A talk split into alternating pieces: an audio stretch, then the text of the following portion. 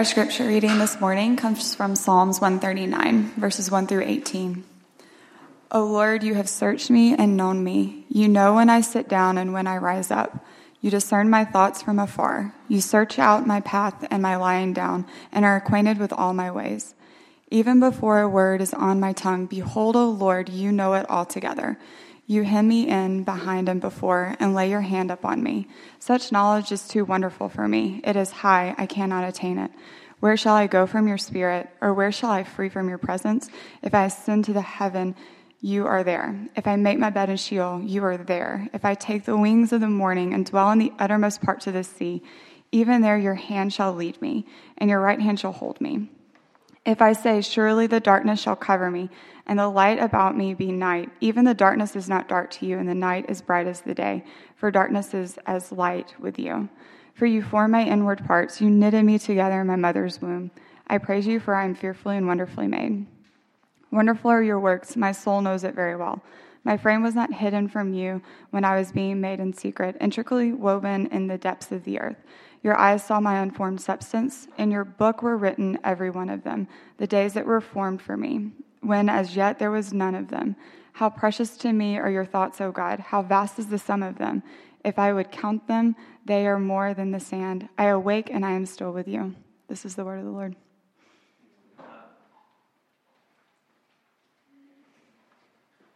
Welcome. Happy Memorial Day weekend. Uh, if you're new to the Panadora, my name is Mark one of the pastors here at the church. Uh, and welcome also to what is the seventh Sunday of the Easter tide season. Some of you may know, some of you may not. Easter is a 50 week celebration traditionally for Christians, and we are now in the seventh Sunday, uh, beginning that final week of the Easter tide season. This is also known as the Sunday after Ascension Day. Ascension Day was just this past Thursday, that's the day in the church calendar when Christians all over the world celebrate and remember the ascension of the Lord Jesus. Jesus ascended back into the heavenly realm with his Father, back to the realm where he came from 40 days after his resurrection.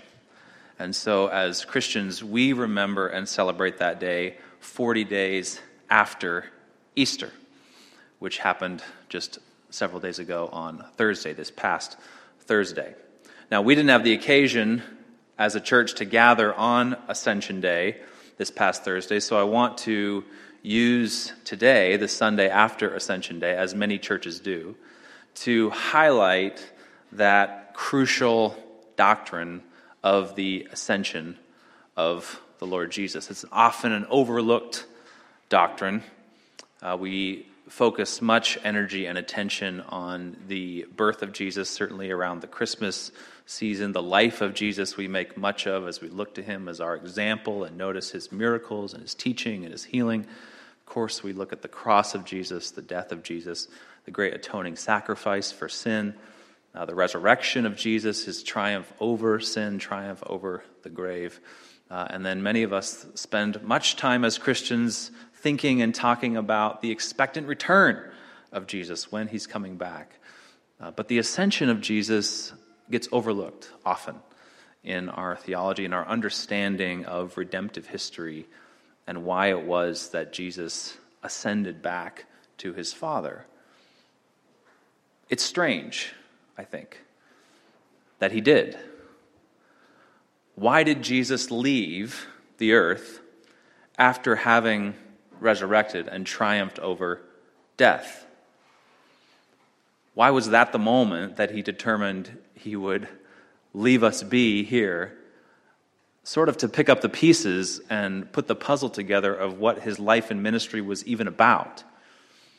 The entire trajectory of Jewish history to that point was built on expectation and anticipation of the arrival of a great king who would usher in the kingdom of God. It would bring the kingdom of God to the earth. Jesus arrived, opened the Old Testament scriptures, specifically pointed out all of those expectant, anticipatory promises about that king, and said, That's me. explicitly declared, I am that king, I am that Messiah, I have come to do all that you were expecting, all that you were hoping, to usher in the kingdom of God, to bring the kingdom of God from the heavens to the earth.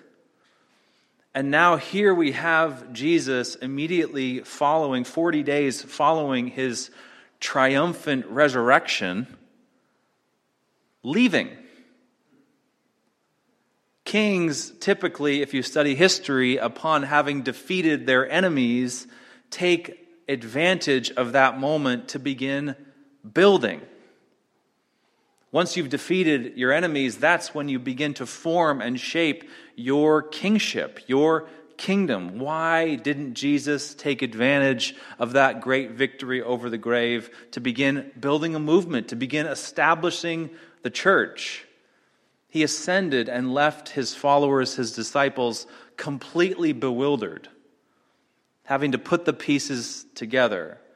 We don't get the coherent narratives of the New Testament for many years after the ascension of Jesus because everyone was simply lost. Our king left. At the moment when he most could have led us and shaped a new reality on the earth, he just left. He left us here to figure it out on our own, seemingly. Why? It's really strange, actually, that he would leave like that. Rather than using this undeniably powerful vehicle of a present resurrected man in the flesh to bring about a great ministry of resurrection.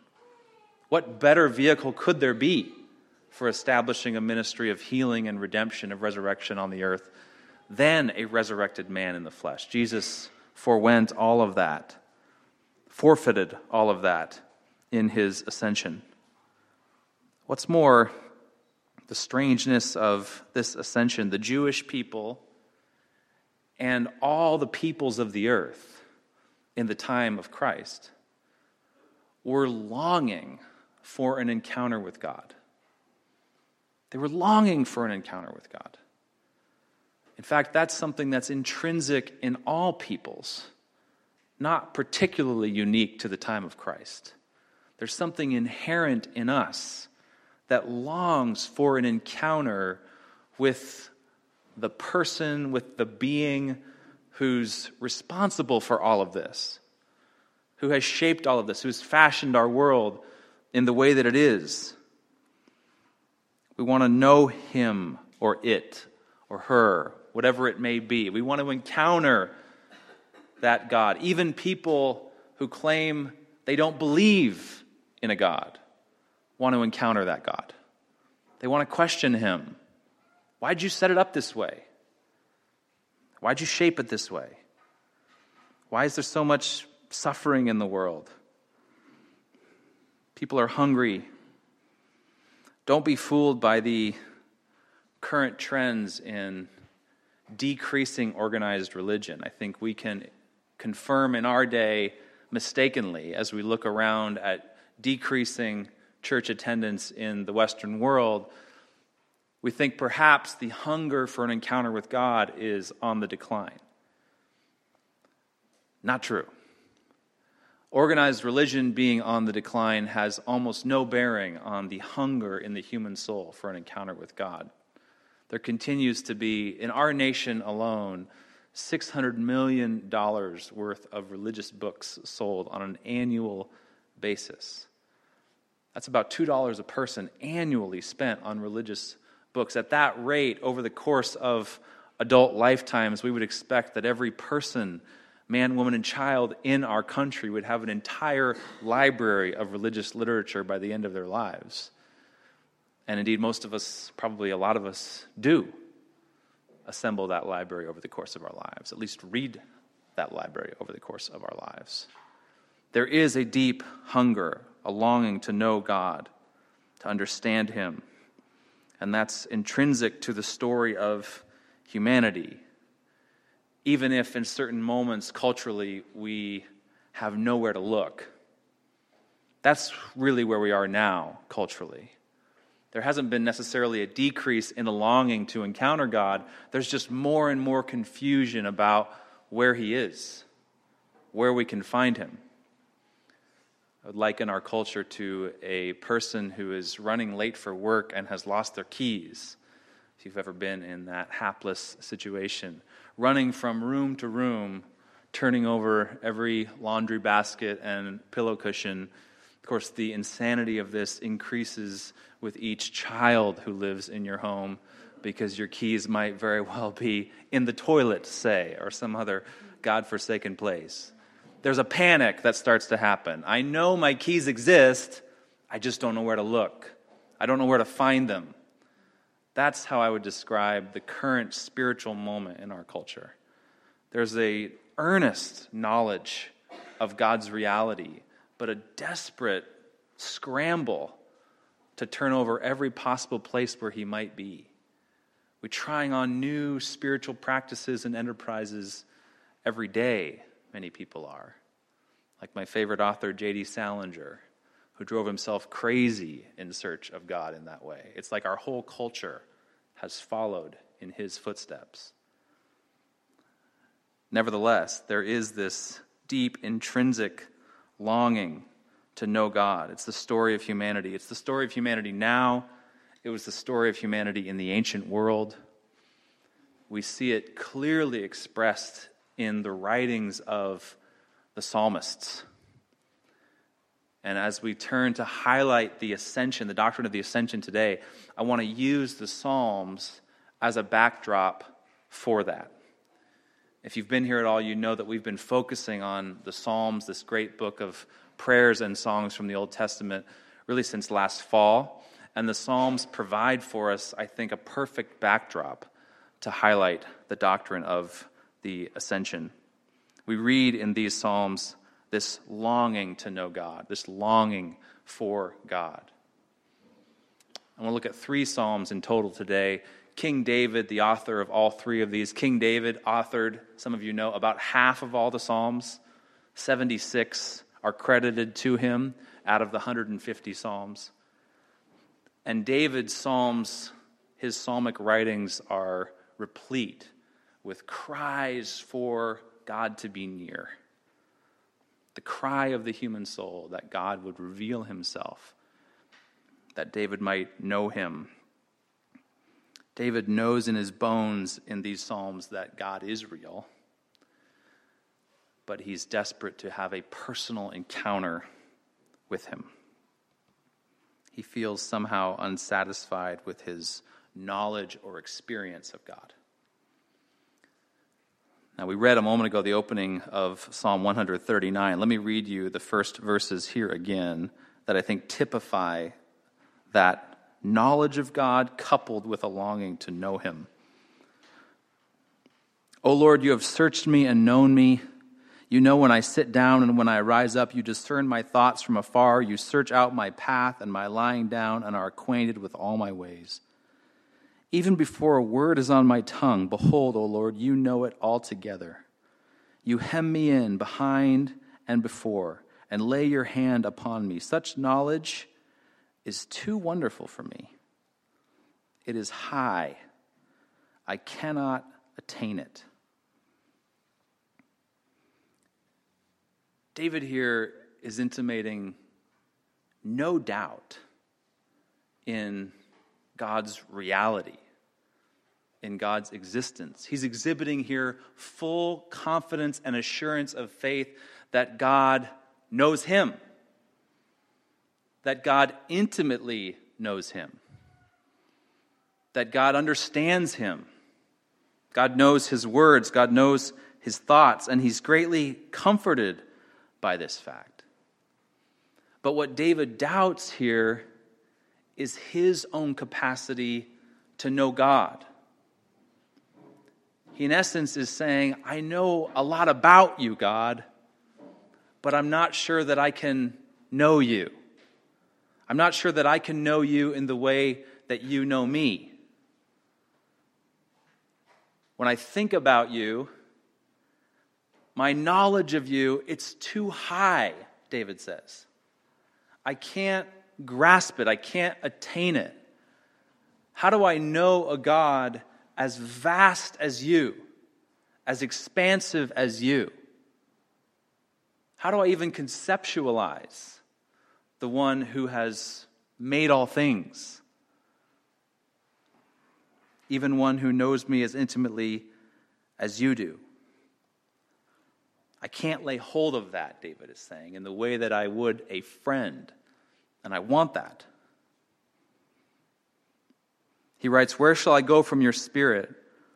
Or where shall I flee from your presence? If I ascend to heaven, you are there. If I make my bed in Sheol, you are there. If I take the wings of the morning and dwell in the uttermost parts of the sea, even there your hand shall lead me, and your right hand shall hold me. If I say, Surely the darkness shall cover me, and the light about me be night, even the darkness is not dark to you. The night is bright as the day, for darkness is as light with you. These are precious thoughts about God. These are thoughts about God of a man who is filled with faith, a man who is overflowing with faith. His theology here is pure, it's right, it's true, it's comforting, it's reassuring. Many of you, I have no doubt, can relate to at least moments of spiritual rest like this. Moments when for whatever reason, circumstantial or otherwise, in your life, you taste a full assurance of God's presence, that He indeed is with you, that He indeed is caring for you, that He indeed is shaping the days of your life. And David here goes even further than that. He says, Not only are you with me in all things, in all places, but you even define me in all ways. Verse 13 For you formed my inward parts, you knitted me together in my mother's womb.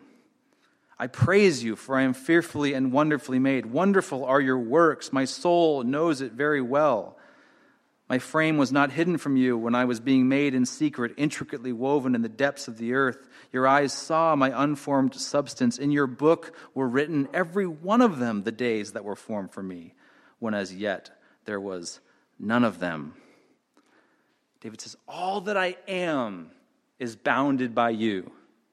Even the number of my days is in your hand. You made me, you never leave me. You are a watchful, attentive creator God. These are wonderful thoughts. Some might argue there's enough here for a soul satisfying, deeply fulfilling life of faith. To know all this about God, shouldn't that be enough? That He formed you, that He superintends the days of your life. There's so much comfort and peace in that knowledge. That you don't have to write your own story. You don't have to create yourself. You don't have to make much of yourself. Because God has already knit you together and is shaping you in the days as you live. How precious to me are your thoughts, O God. How vast is the sum of them. If I would count them, they are more than the sand. I awake and I am still with you. David here has, in essence, worked himself into a dreamlike state. He is ecstatic with worship about the goodness and grandeur and wonder of God. Can I ask you? When an expression of faith like this, an assurance of faith like this, be enough for you if you could have it? If you could daily climb inside Psalm 139, would that be sufficient to satisfy the deepest longings of your soul? A full assurance and confidence in God's protective authorship of your life, God's definition of your being, that He holds you in His hand, knows where it is that He is leading you, that everything that happens in your life is under His watchful care. Is that the height of life with God? Is that as good as it gets? That's pretty good. I might take it. if I could daily have that assurance of faith.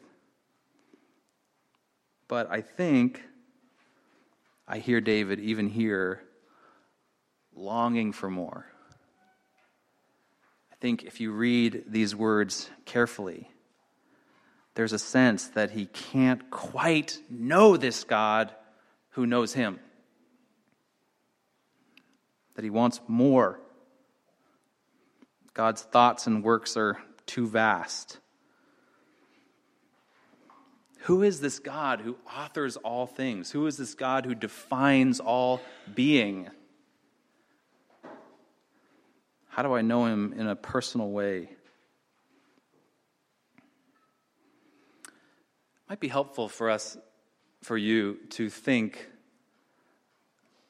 about the human relationship in the here and now that is closest for you. Who is the person that you know most? Maybe it's your spouse, or it's a close friend, or a parent, or a sibling, some other family member, perhaps. When you say that you know that person,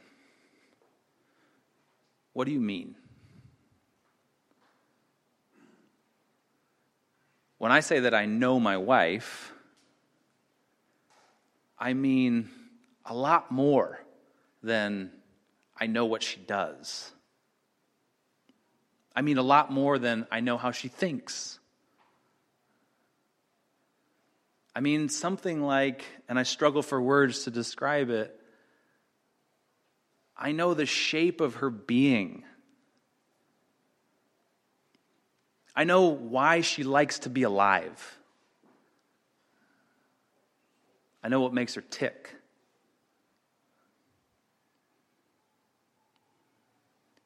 That's what it means to know someone personally. That's just barely getting onto the surface of the shore of what it means to know someone personally. There's so much involved in that. When we come to understand someone's being, how could I ever know God like that? He's too vast. He's too involved in way too many stories. I know all the stories that my wife is involved in. You know all the stories that the person you are closest to is involved in the stories that they were involved in before you knew them, they have relayed to you. You are amassing almost a total knowledge of that person's biography. That's why you know them. You know the story that shaped them. How can I possibly know God like that? This is a God who is intimately involved in the shaping of, say, a boy in the Shang dynasty in ancient China and is as involved in the life of a girl who lives among the Aboriginal Australians, say before the British arrived, and is equally involved in all of the lives of the children of this church and of the children of every house of belief and unbelief. That's just this world. Consider all the worlds his hands have made. How vast and awesome and unknowable is the source of all being and life. What possible way is there to knowing this God?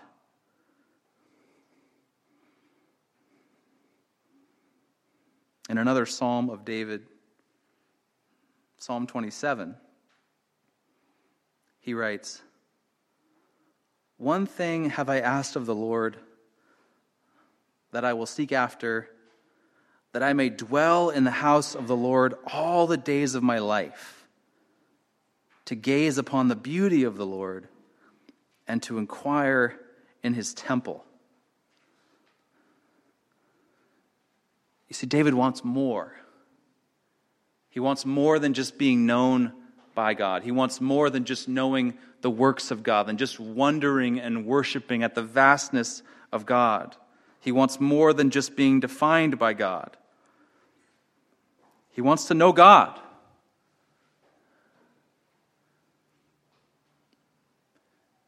Do you? Do I? Do we share in that hunger, that longing? Do you want to know who runs the world?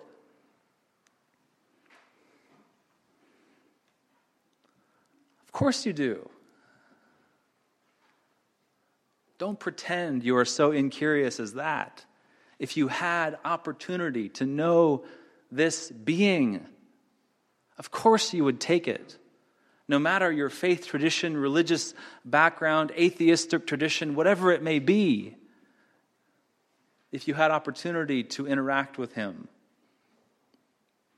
you would jump at it, even if only to scream epithets at him, which is an important part of knowing someone too. Now, there's an aspect to which we can start to get to know God by looking at the creation that He's made. We talked about that a little bit last week. The heavens declare the glory of God, Psalm 19 declares.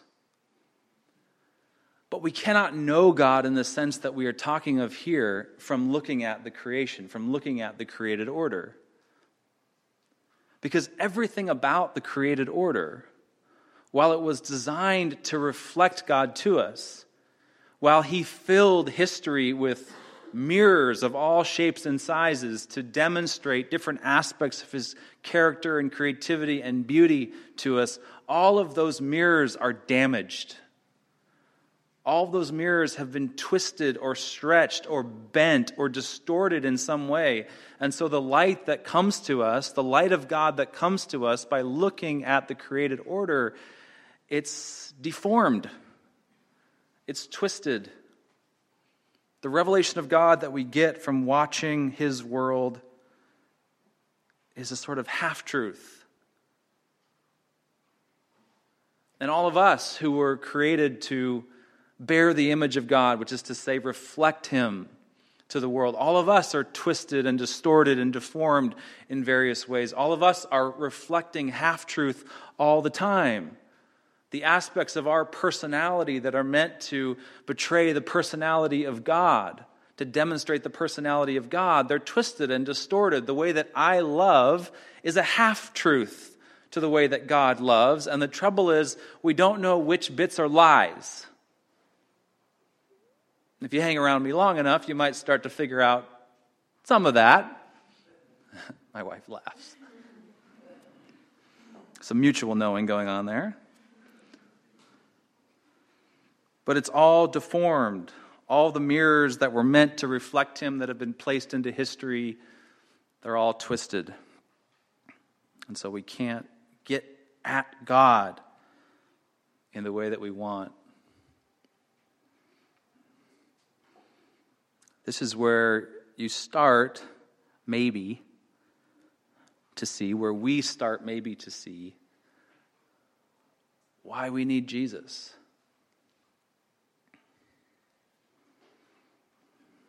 Because how can the transcendent God, who is over all time and space, reveal himself in time and space when all of the mirrors that he's placed there to do that with are shattered and bent? He can't unless he breaks in. He has to no longer merely reflect his light to us. He has to bring the very source of light to us. To bring the very source of light in such a way that he would live with us. Jesus is God in flesh. That is to say, Jesus is God in human boundaries. He's God limited to a specific time and space, a specific time and place. He's God confined to a single body. Jesus is God made knowable. That's who he is. And when Jesus came into the earth, he was known by many people. He was known closely by many people. There were many people for whom he was their closest relationship on the earth.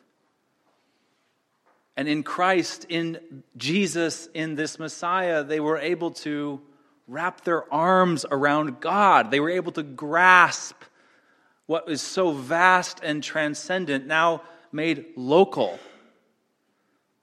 now offered in a way that I can talk to and share a meal with and have relationship with. God confined to a single incarnational story so that I can know him in the way that I know everyone else. When I was uh, first a Christian,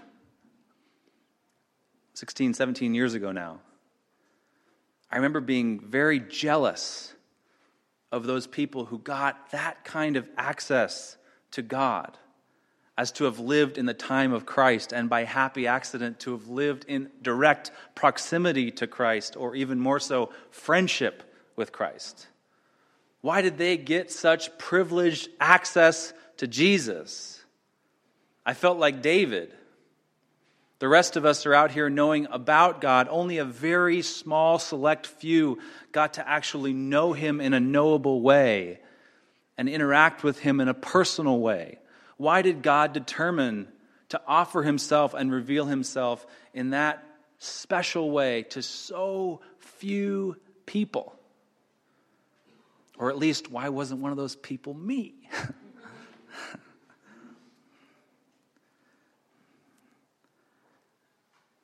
And then I had an interaction with an older Christian man who shared with me some of the words from another one of David's Psalms, Psalm 68. And Psalm 68 is it's a psalm of praise. It's a psalm that is celebrating another of the transcendent realities of God that he rescues his people from their enemies. It's a character trait of God that we see throughout the scriptures. But there's a strange prophetic verse tucked right in the middle of Psalm 68. It's verse 18. And therein, David writes this strange prophetic statement You ascended on high, leading a host of captives in your train, and receiving gifts among men even among the rebellious, that the Lord God may dwell there. Okay, in these words, David's longing to know God is coming to the fore. As he writes in Psalm 68 about God saving people out of this twisted and bent world that we all know, he utters prophetically that the crescendo of God's salvation, the height of God's salvation, is connected somehow to an ascension. He's saying here, in other words, God you ascended from being among humanity, even the rebellious of humanity, so that the Lord God may dwell there. Now, David has in mind here the ascent of Mount Zion in ancient Jerusalem, where the temple was to be built. so that God might make himself known in that temple, might come to interact and be with his people in that temple. But in the New Testament, in the wake of Jesus' ascension, the Apostle Paul reads these words in Psalm 68 and picks up some broader meaning in them, some prophetic meaning in them. And he quotes this verse in chapter 4 of his letter to the Ephesians, where he writes, Therefore it says, When he ascended on high and led a host of captives, he gave gifts to men. He's quoting there from Psalm 68. And then the Apostle Paul comments, In saying he ascended, what does it mean but that he also descended into the lower regions of the earth? He who descended is the one who also ascended far above all the heavens, that he might fill all things. I want you to see this. Transcendent, unknowable God, vast, limitless God, sovereign author over all of the histories of men, women, and children, far too great to be known descends into history, breaks into history in a knowable way, comes to us in a confined, limited historical figure, the man Christ Jesus, born of a woman, born under the law, provides for us a way to know him and interact with him here on the earth in the way that we know and interact with everyone else. And then that knowable, historical, limited, local man, Christ Jesus, ascends into the heavenlies. Why? To fill all things. So the transcendent God becomes local and knowable, and then this local and knowable person, the Lord Jesus, transcends, fills all things, so that this knowable God is now in all things. This knowable God is now in every section of time and space, the Lord Jesus. If you want to know God, Jesus is here. A knowable, local, real person is here. He's here in this bread on these tables and in the wine next to it. He's here in such a way that he will eat with you and have a meal with you. He's here in the gathered people of God. The scripture calls us the body of Christ. God is here in flesh and blood. He's here in you and He's here in me. Jesus is knowable. God is knowable. Jesus has been given, He has filled all things. He's here for us, and He's here to be known by us. God did not come on a grand errand when He broke into the world to fix all the broken mirrors. That's sort of what we would have preferred, isn't it?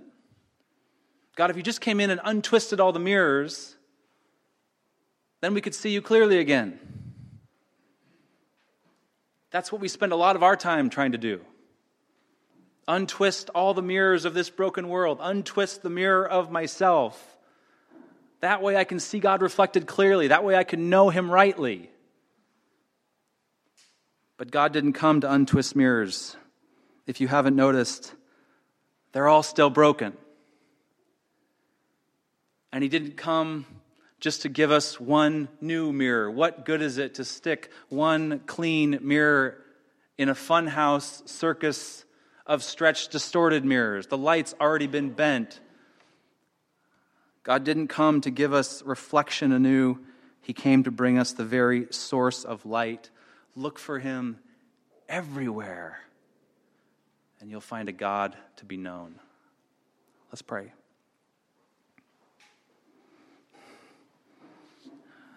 Father, we thank you for the light come into the world.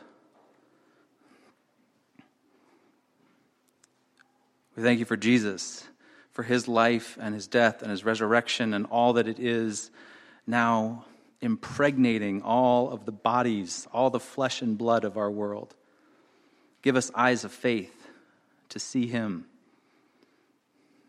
to know Him, and through Him to know you.